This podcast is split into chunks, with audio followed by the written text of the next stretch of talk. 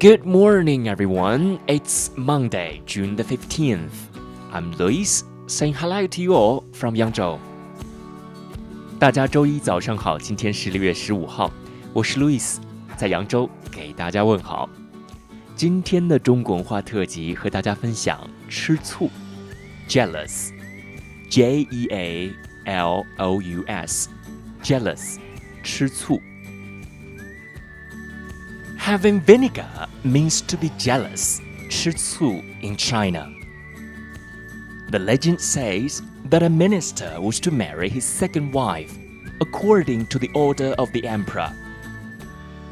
His first wife was quite jealous. The emperor offered two choices for her.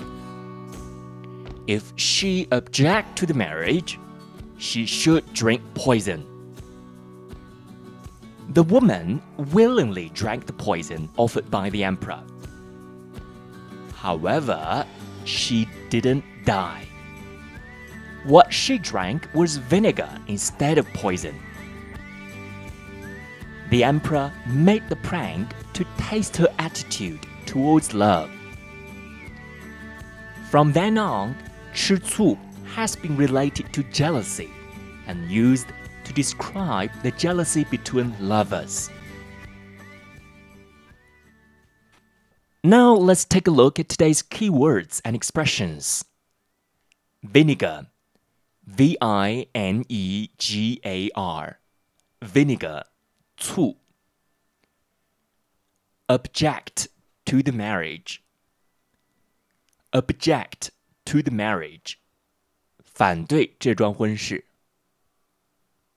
willingly, W I L L I N G L Y, willingly, 情愿的。Make the prank, prank, P R A N K, 玩笑，恶作剧。Make the prank, 开玩笑，搞恶作剧。